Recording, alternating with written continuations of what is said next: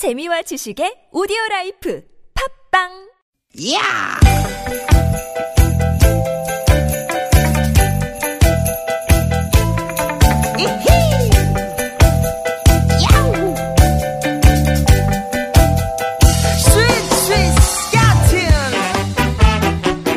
목요일 오후 어떻게 보내고 계십니까? 유쾌한 만남 나선홍 인사드립니다. 네, 안녕하세요. 조연아입니다. 네, 어, 제 포항 지진으로 어, 김미아 나선홍의 유쾌한 만남 대신 특별 방송이 진행이 됐었는데 아, 실은 어제 그 김미아 씨 개인 사정으로 유쾌한 만남을 사전 제작해 두었는데 에, 뜻밖에도 어, 그런 일이 일어났습니다. 네. 그래서 제가 오늘 김미화 씨 대신해서 인사를 드리게 됐고요. 또 어제 허리케인 라디오 그리고 색다른 시선이 3시간씩 연장해서 방송을 했습니다. 그렇습니다. 그래서 오늘 어, 조연아 아나운서와 저 나선홍과 함께 에, 두 시간 또 편한 음악, 또 지진 관련된 속보들, 또 수능 관련된 속보들, 아, 또 여러분의 이야기로 어, 유쾌한 만남 두 시간 꾸며볼까 하는데 사실 그 조연아 아나운서도 네. 그 오늘이 이제 수능 당일 아침에 그 중계차를 타기로 돼 있었잖아요. 네, 맞아요. 사실 네. 제가 오늘 현장 중계에 나갈 예정이었는데 그러게요. 저도 이제 어제 어, 일주일 연기됐다는 소식을 네. 듣고 네네 급하게 오늘 이제 현장 중계 나가지는 못하고 그러게요. 출근을 하는 네, 상황이 됐죠. 수능을 네네. 앞둔 많은 수험생들과 또 학부모님들도 네. 지금 이 순간에도 계속 걱정이 많으실 텐데 네. 아무튼 두 시간 어, 수능 관련된 이야기들 또 지진 관련 속보들 저희가 생생하게 좀 전해드리도록 하겠습니다. 네, 함께 해주시고요. 어제 사실 또 경북 포항시에 5.4 규모의 지진이 발생한 후에도 또 계속 여진이 감지되고 있잖아요. 네. 그래서 마음을 놓을 수가 없다고 하는데요. 네. 어, 그래서 오늘만큼은 유쾌한 만남이란 프로그램 타이틀 이름이잖아요. 그러게요. 아, 입 밖에 내기가 사실 네, 어제 오늘 사실 좀 송구스러운. 네, 저희 타이틀이 네. 좀 네, 안 맞는다는 생각이 드는데 네, 아무튼 그 이런 인간의 힘으로 어떻게 할 수 없는 그런 재난이잖아요. 맞습니다. 어, 하지만 이제 그 재난 이후에 에, 뭐 부서진 터전을 일으켜 세운다든가 또 상처 입은 이웃을 함께 보듬어 가는 거, 그, 어, 그런 일들이 바로 또 우리 몫일 거고요. 그런 의미에서 오늘만큼은 유쾌한 만남이 토닥토닥 아, 따뜻한 만남이 되도록 두 시간 여러분과 함께 해보도록 하겠습니다.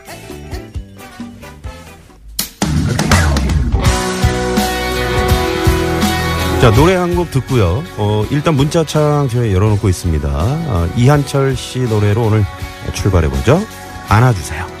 나 하나만 좋으면 된다는 그 짧은 생각을 이유로 지나쳤던 어린아이들 거리의 사람들 어어어 얼어붙은 마음 그 안에 사람들 그 마음들을 녹일 수 있는 건 바로 36.5 네, 이한철 씨의 안아주세요로 유쾌한 만남 오늘 일부분을 활짝 열었습니다. 오늘은 아, 김미아 씨 대신해서 우리 조연아 아나운서와 네, 네, 여러분과 제가 또 대신 진행을 하게 됐습니다. 네, 두 시간 함께 할 겁니다. 어, 지난해 9월 12일 에, 경주에서 역대 최강 규모 5.8 강진이 발생한 지 에, 정확히 1년 하고 2개월 네. 여 만인데 어제 에, 포항에서 규모 5.4의 지진이 발생했고 오늘 지금 계속해서 저희가 이제 뉴스를 보고 있는데 여진이 계속되고 있다. 음. 아, 오늘 오전에도 규모 3.0의 여진 에, 그리고 40여 차례의 여진이 계속 됐다고 합니다. 어, 작년에 이제 그 경주 지진 발생했을 때 네. 이제 우리나라가 더 이상 지진의 안전지대가 아니다. 맞아요. 이런 말들을 참 많이 했던 기억이 있습니다. 네. 사실 저는 TBS TV 기적의 TV 상담받고 대학 가자를 제가 좀 진행을 하고 있어요. 그렇죠. 그 수험 상담 프로그램인데 네. 이제 성적에 대해서 분석을 해주고 이런 프로그램이에요. 음. 오늘 예정됐던 이제 수능 시험이 일주일이 또 연기가 됐잖아요. 그러게요. 래서 한편으로는 아 사람의 안전이 중요하니까 음. 그런 생각도 들다가도 또 계속해서 이 수 능을 위해서 긴장을 좀 유지했던 수험생들 심정이 어떨까 네. 굉장히 복합적인 심정이 저도 들더라고요. 네. 음. 어, 뉴스에서도 계속 나오고 있는데 네. 포항 지역의 이제 수능 시험장 어, 안전 점검을 들어갔는데 수능 시험장 14곳 중 10개가 10곳이 균열이 발생했고요. 혹시나 만약에 그 이제 오늘 수, 수능이 예정돼 있었지 네. 않았습니까? 네.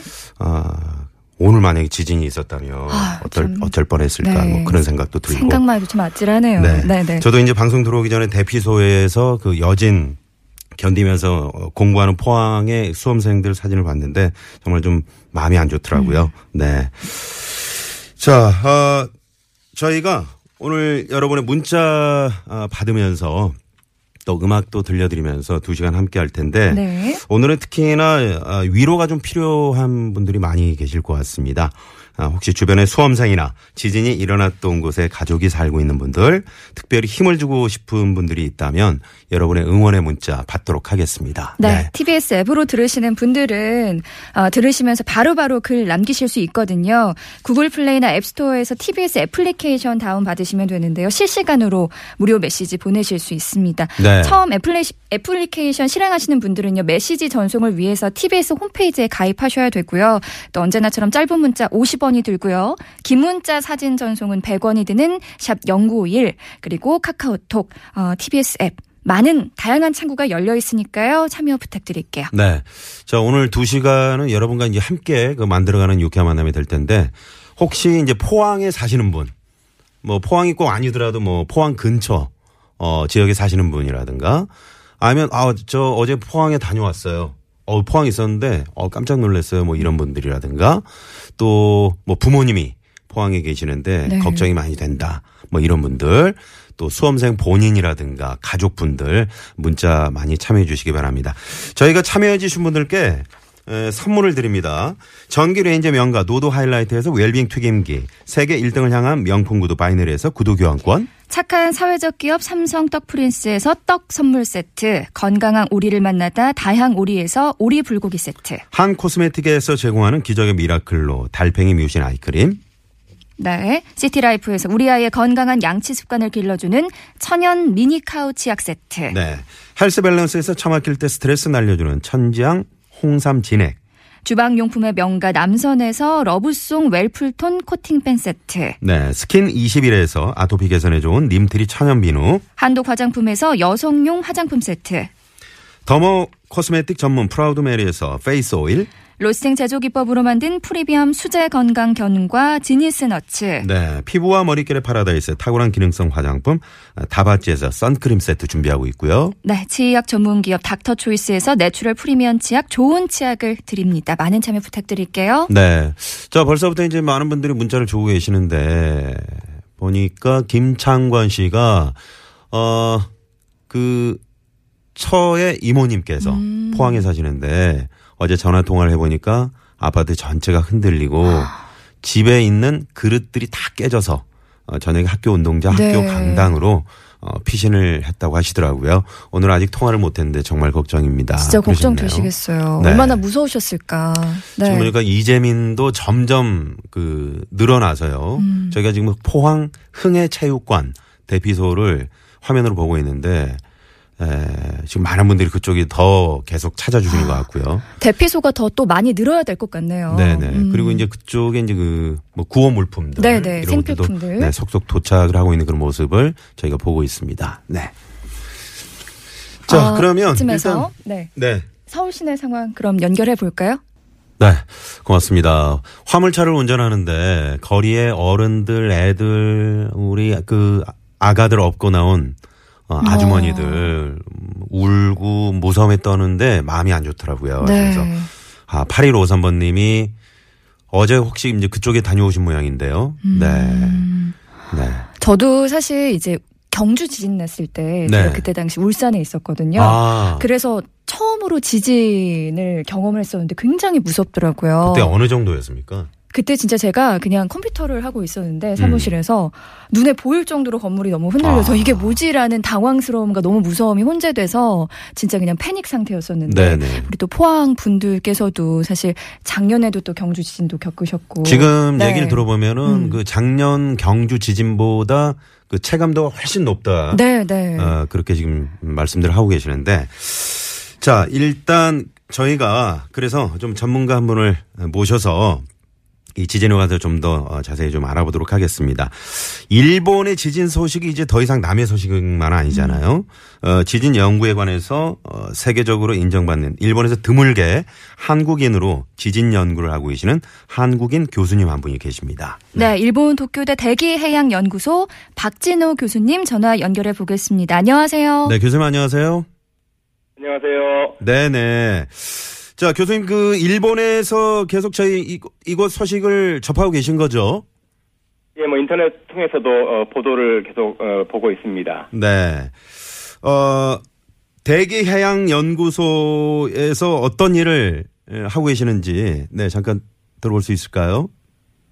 예, 그 저희 그 대기해양연구소 도쿄대학 대기해양연구소 저희가 하는 일은요. 어, 특히 저희 그룹인 어, 해저 단층으로 인한 지진 그리고 어, 지진 해일 쓰나미라고 그러죠. 네. 쓰나미 발생에 관한 그 지질학적 혹은 이제 지구 물리학적 연구도 하고 있고 그리고 대학원 교육도 저희가 담당을 하고 있습니다. 아, 네. 그러시군요. 어, 이번 포항의 지진을 보시면서 또 양상을 살펴보시고요. 어, 어떤 생각이 드셨는지 궁금합니다.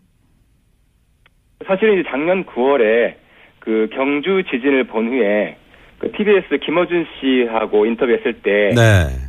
한 단층의 남서쪽 연장부 또는 어, 북동쪽 연장부에서 앞으로 유사한 지진이 발생할 수 있을 것 같다라는 말씀을 드렸는데 아, 그때 미리 그렇게 이제 예견을 하신 거군요. 어, 예견했다기보다 뭐 가능성이 충분하다고 봤죠 그 당시에. 네. 근데 이제 실제로 1년 2개월 만에 이 현실이 되니까 이 가슴이 뜨끔했습니다. 아. 음. 그한 인터뷰에서 이번 지진을 본진으로 단정 짓기 어렵다. 이런 말씀을 하셨는데 그럼 어제의 그 포항 지진이 본진이 아닐 수도 있다 이제 그런 말씀이시거든요. 그렇게 생각하시는 이유가 어떤 걸까요? 그, 어, 사실은 이제 두 가지 이- 이유가 있는데요. 그 첫 번째는 아시겠지만 2011년 3월에 어, 규모 9.0 동일본 대진이, 대지진이 발생했을 때 네. 그 본진이 3월 11일 어, 발생했는데 그 이틀 전에 3월 9일에 어, 규모 7.3의 전진이 발생했고 바로 이틀 후에 에, 본진이 발생했거든요. 네. 따라서 이제 전진과 본진 사이에는 일정한 시간 간격이 에, 있다고 생각이 들고 네. 그래서 만약에 그 어제 오후에 포항 지진이 전진이라고 한다면 네. 앞으로 한 2, 3일 이내에 에, 본진이 추가적으로 발생할 가능성이 있기 때문에 어, 경계가 많이 필요하다 이런 생각을 갖고 있습니다. 네. 그렇군요. 그런 앞서 얘가 있기 때문에. 예, 두 번째 이유는요. 사실은 작년 4월에 어, 일본 큐슈 지방의 구마모토에서 커다란 지진이 에, 발생했지 않았습니까? 그렇죠. 예, 사실 그 구마모토 지진이 어, 이번에 발생한 그 어제 발생한 양산 지진, 양산 단층 때 발생했던 지진하고 굉장히 유사한 수평 이동 단층입니다. 그 양산 단층 얘기가 지금 많이 나오고 있는데요. 예, 예, 예. 이게 어떤 겁니까? 사실 이제 그 어, 어, 우리나라 어, 남서쪽 남 어, 남동 쪽에 에, 그 북동 남서쪽으로 움직이는 단층에는 크게 세 가지 종류가 있는데 네. 정단층, 역단층, 수평이동 단층 세 가지 종류가 있는데 양산단층 대는 특별하게 수평으로 이동하는 그런 단층인데요. 네. 비슷한 단층이 단층으로 인한 지진이 작년 4월 어, 일본 구마모토에서 발생했고요. 네. 그때 에, 단층이 발생했 어, 움직여서 지진이 일어난 걸 보니까 3일 연속 연속으로 대규모 지진이 발생했습니다. 네. 어, 실제로 그 4월 14일에 규모 6.5, 그다음에 15일에 6.4, 그리고 음. 어, 사흘째 되는 16일에 규모 7.3이 발생했거든요. 네. 연쇄적으로. 네. 그렇기 때문에 어, 비슷한 단층의 형태인 양산 단층 에서 움직였다고 생각되는 어제 지진 경우도 앞으로 한 2, 3일은 더 두고 봐야지 지켜봐야 된다. 본진이었는지 아니면 본진이었는지 판명이 날 것 같습니다. 네. 네. 그렇다면 뭐 2, 3일 정도는 그 뭐 고층 아파트라든가 이쪽에 뭐 좀 높은 지, 예, 지대에 사시는 분들이라든가 이런 분들은 좀 안전한 곳에 2, 3일 정도는 대피를. 계셔야 되지 않을까 네. 그런 생각이 드는데요. 저도 이 비슷한 생각입니다. 네. 어제 지진 때문에 아시겠지만 이 건물의 벽면이나 기둥에 균열이 생긴 건물이 많이 있는 것을 알고 있고 그렇죠. 그리고 포항 지역의 전반도 지반이 매우 약해져 있을 가능성이 큽니다. 네. 그래서 앞으로 여진이나 혹은 추가 지진 이런 것들로 인한 2차 피해가 있을 수 있기 때문에 음. 네. 고층 건물이나 도로나 교량 등은 이제 먼저 이제 안전성 진단이 먼저 제일 시급하겠지요. 그렇죠. 네. 네. 지금 또 계속해서 여진이 일어나고 있잖아요. 여진이 언제까지 또 계속 될지 언제쯤 저희가 안심할 수 있을지 어떻게 생각하시나요? 어, 굉장히 어려운 부분인데요. 네. 그 이번에 일어났던 발생했던 5.4 규모 5.4 지진이라고 한다면 짧으면 한 음, 3개월, 어, 길면 한 6개월 정도는 여진이 어, 지속될 것 같다 이런 생각을 갖고 있습니다. 네. 어, 지금 뭐 많은 언론에서도 지적을 하고 있습니다만은 예, 지진도 지진이지만 그 우리나라가 이제 해일의 피해에서도 안전하지 못하다. 아, 또 예. 교수님께서도 뭐 직접 그렇게 말씀을 하셨고요. 이게 상상이 잘 되지 않는데 또 우리 그 원전이 대부분 동쪽에 있지 않습니까? 그렇죠. 상당히 지금 위험 부담을 안고 있는데 교수님께서는 어떻게 보고 계시는지요? 사실은 이제 어 그 원전이 원전에 피해를 입히는 것이 어 잘 아시겠지만 이제 2011년 동일본 지진 났을 때 후쿠시마 원전이 에, 아주 피해를 입었고 지금도 복구 중이지 않습니까? 그렇죠.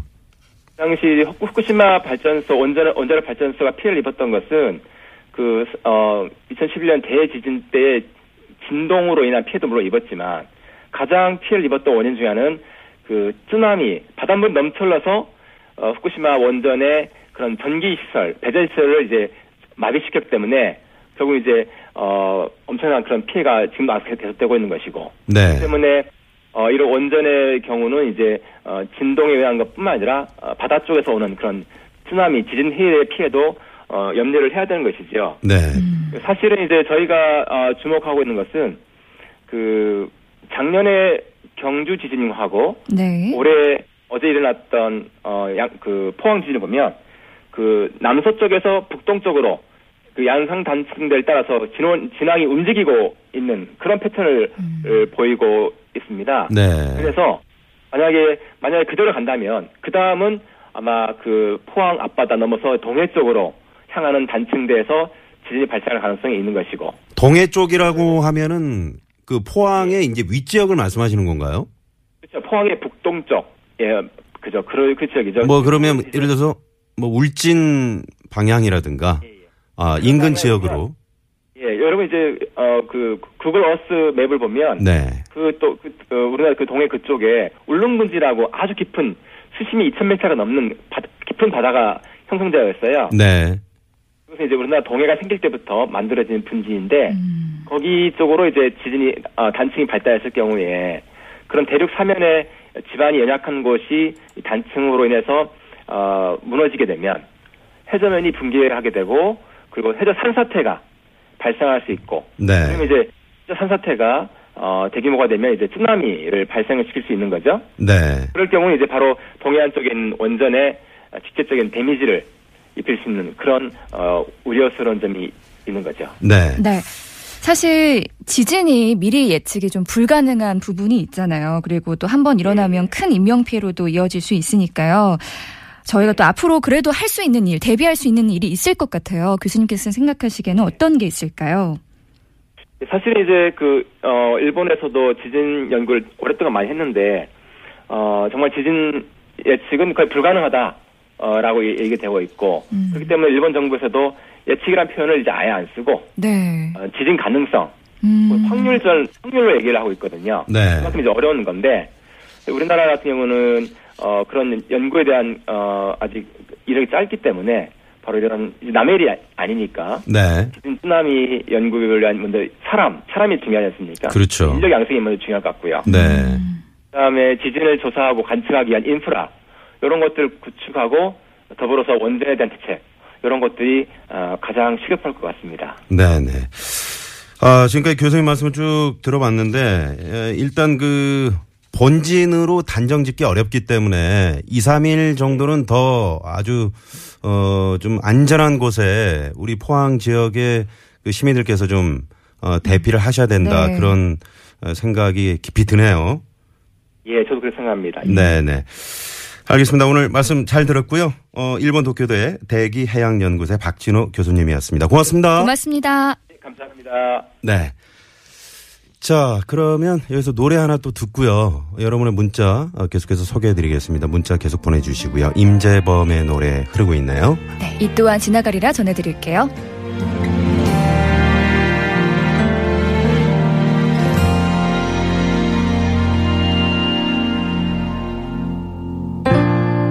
세상 속에 고된 나의 하